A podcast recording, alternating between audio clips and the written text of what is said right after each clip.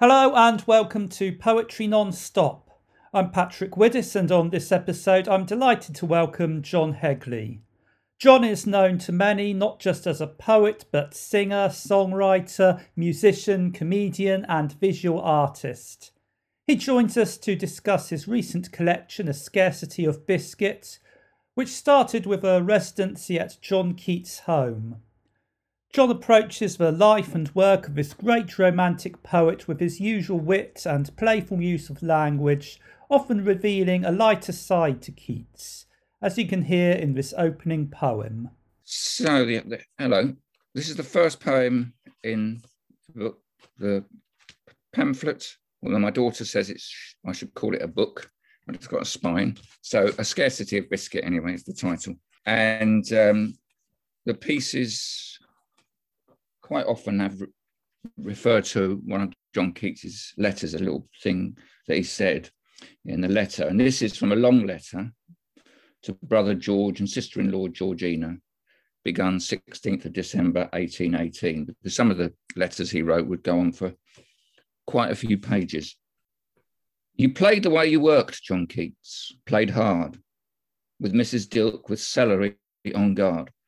On the landing with your landlady, a new event was marvelously made, with the greenery a lunging in leguminous, a swish and swash a poetry voluminous, the ballad of a salad day, and then the celery is mighty as the pen. So, and that refers to him saying nothing particular happened yesterday evening, except that when the tray came up, Mrs. Dilke and I had a battle with celery stalks. She sends her love to you. it's a lively and funny poem, and not really what you'd expect from Keats. Well, I mean, I, I, yeah, I mean, I think there is a, a, a, an image of John Keats. Although a lot of people do know the one about the, the knapsack in Scotland, the playful poem that he wrote for his sister Fanny, but he didn't want to put that in a book.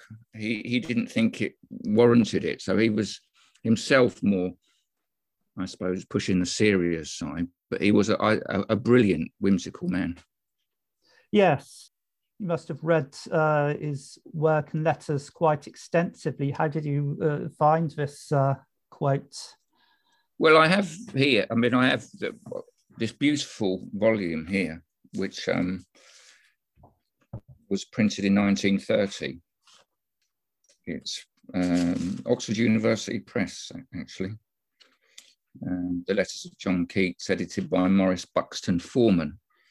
And it, it's a beautiful read. In fact, uh, My, Michael Horowitz, when I told Michael Horowitz in 2011 I was I've been invited to be poet in residence at Keats House, he says you have to read the letters.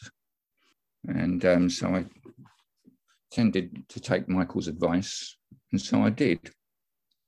And um, one of the pieces is I don't know if you know this, Patrick, but one of the pieces is uh, he, he actually writes a, an acrostic about his sister, which is one of the reasons why I wrote that acrostic uh, that we're going to speak about in a bit. But I don't. Do you know about his acrostic about his sister, sister-in-law? Uh, no, no. Okay. Well, I'll tell you what. It, he, he, her name is Georgina Augusta Keats, and he spelt out uh, the whole name and then taken a, a, sentence.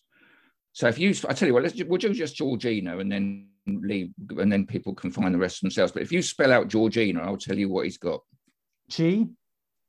Give me your patience, sister, while I frame E. Initials something wise of your golden name. We don't know what the word is there. Um, o. Or sue the fair Apollo, and he will R. rouse from his slumber heavy and instill G. Great love in me for thee and poesy. We'll just leave it there, I think. But yeah, yeah, yeah. I mean, you, but uh, when he wrote that, you sense that he just straight off did it. There's a word there. That word there in the second is is is not. What does it say here? And it says this word is incomplete. It begins with ves and possibly nes, followed by a mark that may be an r or a dotted i. Yeah, uh, so you said you uh, were a resident poet at Keats House. How did that come about?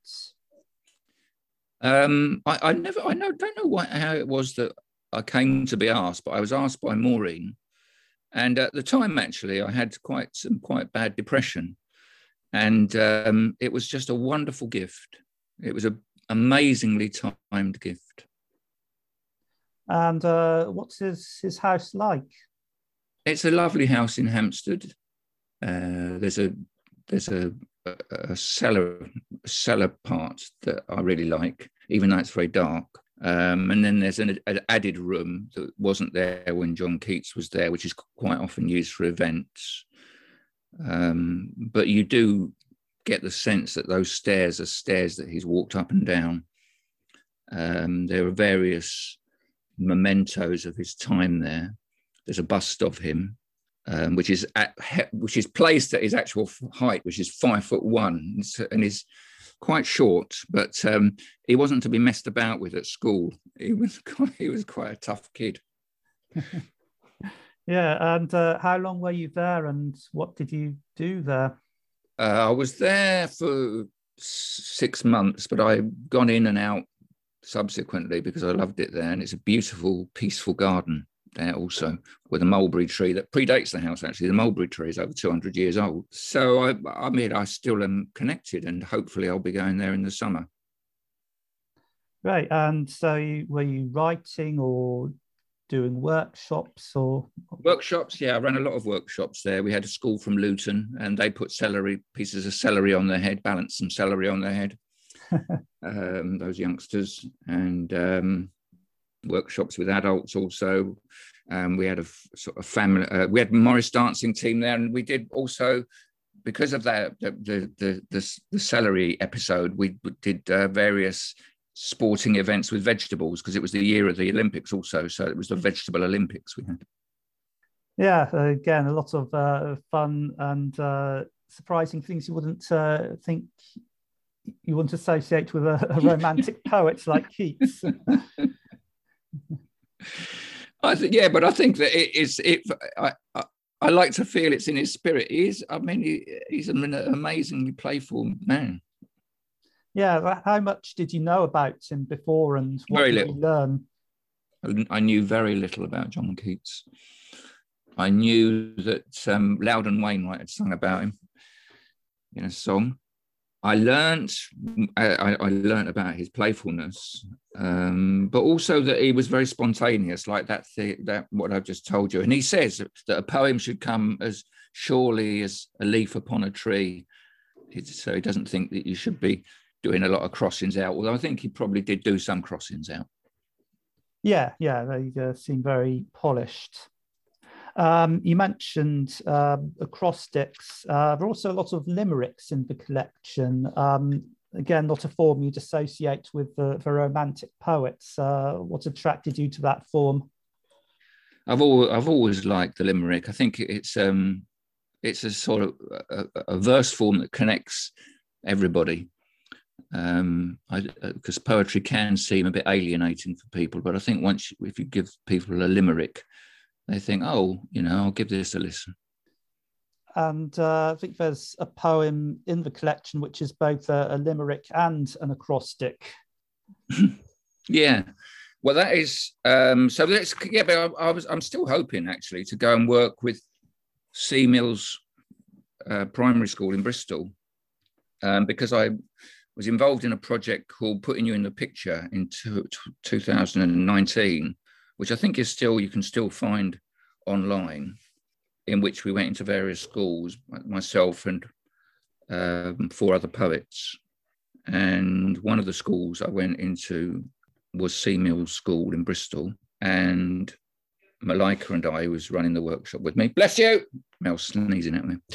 Um, one of the workshops we did yeah, we we did we did we, we got them looking at paintings. Malika got them looking at the painting "The Scream" actually by Edvard Edvard Munch, and so I thought that, but they were hopefully they would be relate to both the acrostic and to the limerick.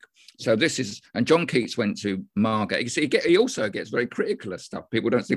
He really sl- he slags them off, but in a playful way, like the French. He slags off the French. He says the French language is the worst in the world.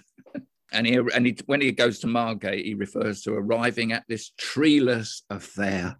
And so I wrote, I wrote that. So the the uh, the limerick, John Keats stayed in Margate in Kent and suggested in letters he sent. There is plenty of sea, but an absence of tree. So for he, I will try to invent one.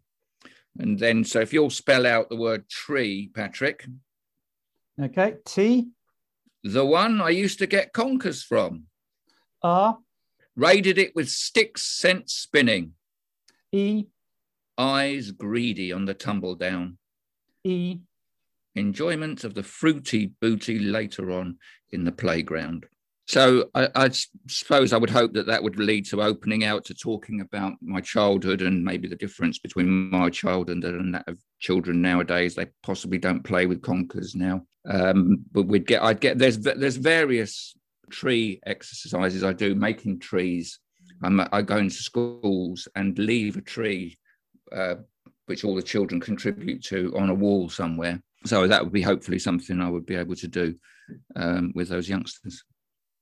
Yeah, it's a lovely idea, and uh, we can't see, but uh, actually that uh, poem includes a picture of a tree, uh, so it's a concrete poem as well. Yeah.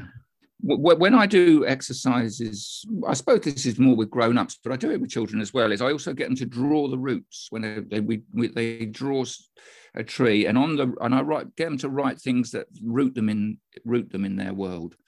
Um, so you tend to get family, sometimes with particular members of the family, but other things that their interests and thing, things that um, make them feel connected. Yeah, yeah. How long did this book take? Because the uh, residency was quite a while ago, I believe.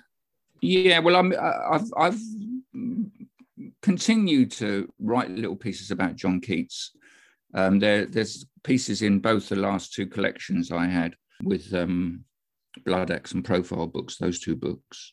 So I've kept that I've kept that connection going. So, but this has been written really largely in the last uh, 20 months or so when we've been um, more indoors than usual. right, right. Um, and the title, uh, "A Scarcity of Biscuit," where does that come from? that comes from John Keats uh, in Ireland when he sees a, a, a, woman who is being carried by two youngsters. She's an older woman in a kennel type thing. It's like a kennel on a stretcher, it looks like. And they're like stretcher bearers and carrying her along. And he says that she looks a little bit um, thin, as though she's suffering from a scarcity of biscuit. I see. Yeah. and uh, so, what what would you say to people who perhaps uh, see Keats as a bit of a stuffy old poet? What, what would you say to them? Um, I'd say read his letters. Okay, and uh, so did you lot, get a lot of poems out of those? Yeah, um, yeah. Well, he says. I mean, the, the thing at the beginning of the book it says.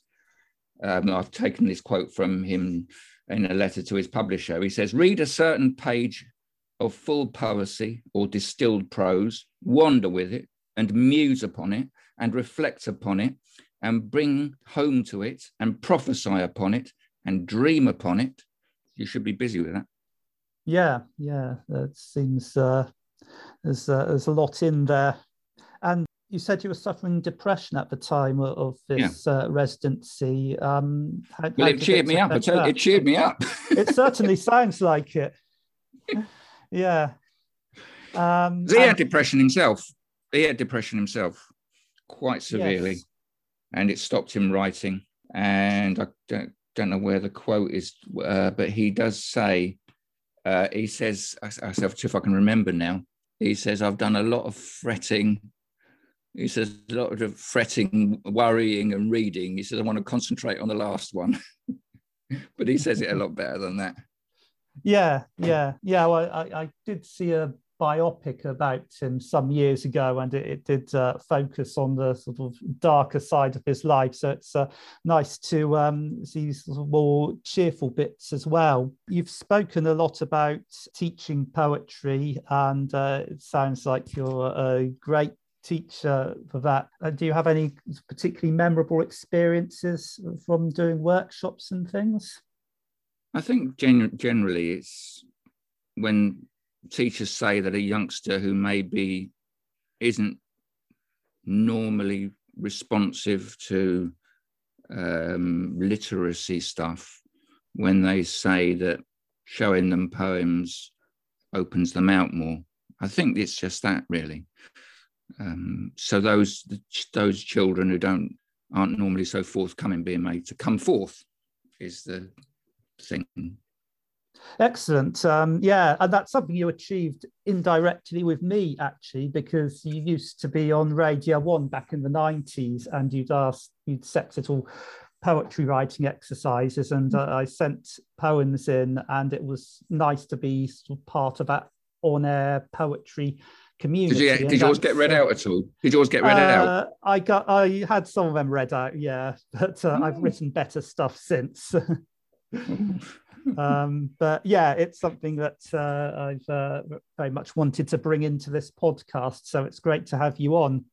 Well, yeah. it's, it's nice. I mean, it's nice. It's nice. It's not. It's very nice. You know, it's very encouraging that you say that.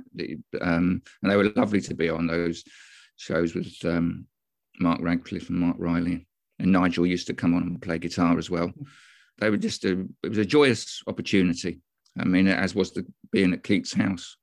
Yeah. And this is a good opportunity. So thank you, Patrick, for having me because it's a good opportunity because I haven't had much chance to talk about, certainly not about the book, but generally about this sort of the, I suppose, deeper sort of delvings that I've made over the last 20 months or so into John Keats.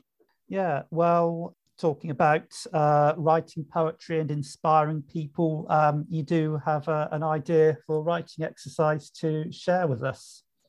Well, I thought so. Have you done it, Patrick? Yes, I have. Okay, so what I what um, this is something that I started to do it, eh, because my my father was half French, the bottom half, and um, so I'm getting you to use your top half in this a bit. So it, it's to to make a paper fish. So I, you take you, you you take a piece of A4 paper, and um, I've got gosh, just let me see, see if there's a piece um, I can use. I know this isn't a visual thing, but so all up there we are is a piece, the piece of that's advertising the 75 sheets of A4 white paper. So you, you, you fold that long ways, crease that, mind you don't cut yourself. And then you're going to tear out half a fish shape. So I'm tearing out the body of the fish now on my sheet of A. Make sure you've got the fold in the middle. Tear that out. That's the mid. That's the body. Then you go in, and then the tail splays out at the end. And so there you got a fish. You can make a little eye as well. Fold it there and tear a little eye out like that. There. So, so maybe you could, can you can you take a photograph of that, Patrick, and show it on the um, so that people can see it.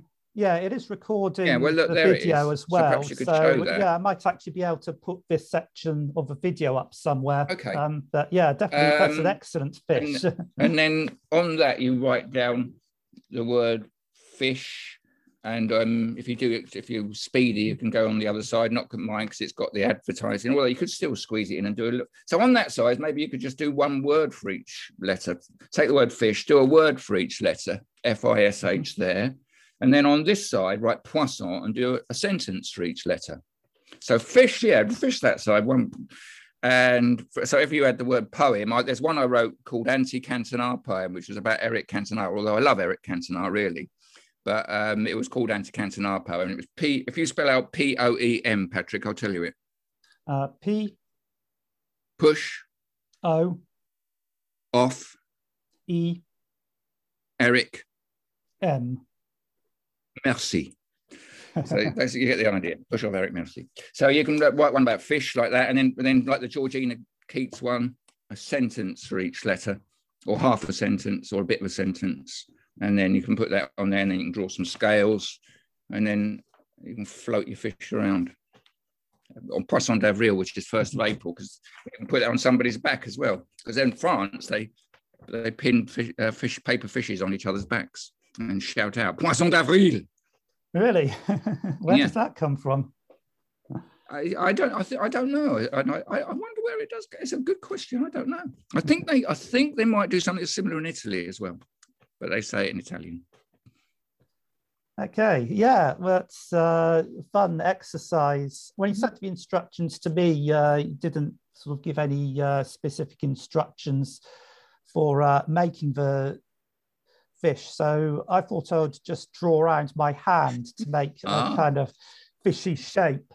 And oh, actually, yeah. Uh, Shall I spell out fish and you read it out? Shall I can I spell out fish and you read yours out? Um, yes. Well, before I do that, I should say um, there is actually a fish called a hand fish. So it's all uh, fits together quite well. But um, yeah, go on and uh, spell. Okay. F. Fins instead of fingers. I. I cannot write or wave. S. Strolling on the seabed. H. Happy to be strange. Lovely. uh, yeah, happy to be strange. Yeah, the last phrase. Yes. Yeah. Good phrase. Thank you. Um, and, um, and, they don't have to be about fishes. Also, it can be anything. I mean, I actually um, one thing that we did with because um, I sent you the one that Anthony in Colchester Arts Centre did, and um, we wrote le- we wrote them as letters to people, like the Georgina Keats actually. So uh-huh. we uh, please, you know, somebody um, you might start off with please. You might be talking to somebody uh, where some needs something needs to happen, as an example. Yeah, uh, it's interesting you say that because uh, I always say with these exercises, um, just a starting point and um, really wherever you go with them, uh, it um, doesn't matter. Any poem that comes out of them is a success. Um, yeah. But um, having said that, I kind of found it hard not to write about fish because when you've got the word there, it's like um, it's what you're drawn to. I did do one for poisson as well. Come on, oh, um, shall, I, felt, shall, I, spell out poisson? Yeah, yeah. I mean, I, I, I did a, a, bigger fish for that because I thought. Oh, yeah. Space. But um, yeah, go for it. P. Penguin's snack. O. Opposite of cat. I. Ice cream flavour you wouldn't favour. S. Swimming silver sabre. S. Scaly knight of the sea. O. Often in water, rarely in trees. N. Never seen a potato. That's real good. So, I mean, what you've done there is to say is what John Keats does. You're very, yeah, it's very playful. The the line about the scale, the, the knight. What's that one? That line with the S line with about the knight uh, of the sea. Scaly knight of the sea. Yeah. Yeah, which is a lovely poetic, musing line, and then the last line very playful, and it's very good to mix up playful and um, poetic. Yeah, yeah. Well, I think maybe I, I've brought you and Keats together in that one. Well, it's very nice. It's very nice. Yeah. So anyway, I hope if you're listening, you'll have a go at that yourself. As it's it's a fun, simple exercise to play around with, and um, I think you should uh, post your fish online, ideally on your chosen social media network, and then you can tag me in, and uh, hopefully uh, we'll get a whole shoal of uh, poetic oh, paper lovely. fish uh, you can email them as well um, to uh, poetrynonstop at gmail.com. But in, a, in a way, uh, I uh, look forward to seeing what you come up with. Yeah, I think uh, coming up later this year, you actually have a show coming to Norwich and probably other places as well. Um, what's that about? Um, that's a bit of touring, um, which is the show that I did in Edinburgh at Summerhall last year, um, which has some bits about John Keats in. And hopefully at Keats House, we'll do a lot of John Keats poems in the summer, but that's not fixed that date yet. And then also in the autumn, Um, there's a book coming out it's called I Am a Poetato, which is being re- reissued by Otter Barry Books, and um, we'll be doing this. But John Keats will be there.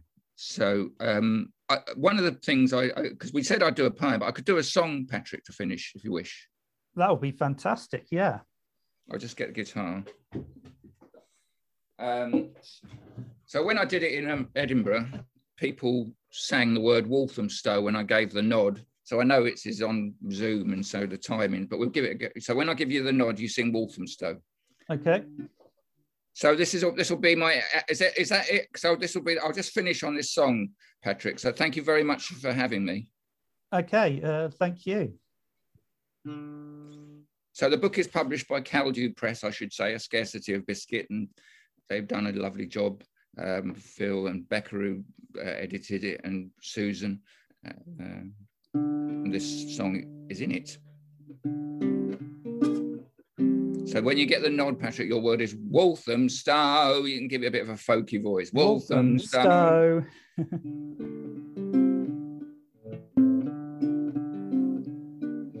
John Keats, when he could, then he would go to see Fanny, his sister, who lived in Walthamstow.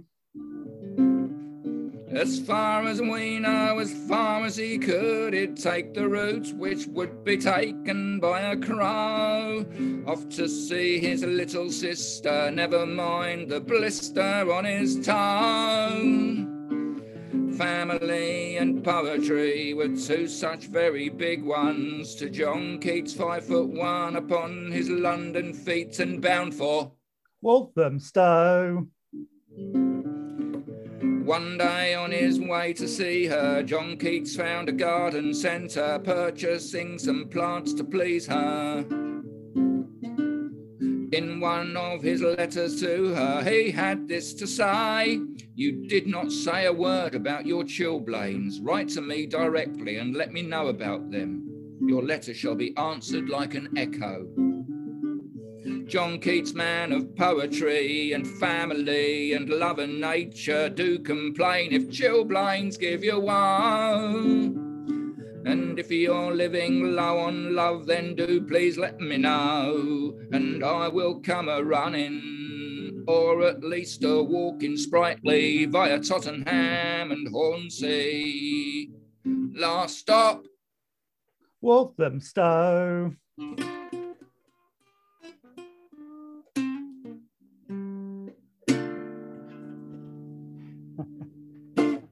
That was John Hegley bringing a most enjoyable episode of Poetry Non-Stop to a close. Do have a go at writing a fish acrostic and post pictures of your fish on Facebook, Twitter, or Instagram, tagging at Poetry Non-Stop. You can also email uh, them to poetrynonstop at gmail.com. Uh, you can find all the details of this podcast and John's book on the website poetrynonstop.com. I'm Patrick Widdis. Thank you for listening and keep writing.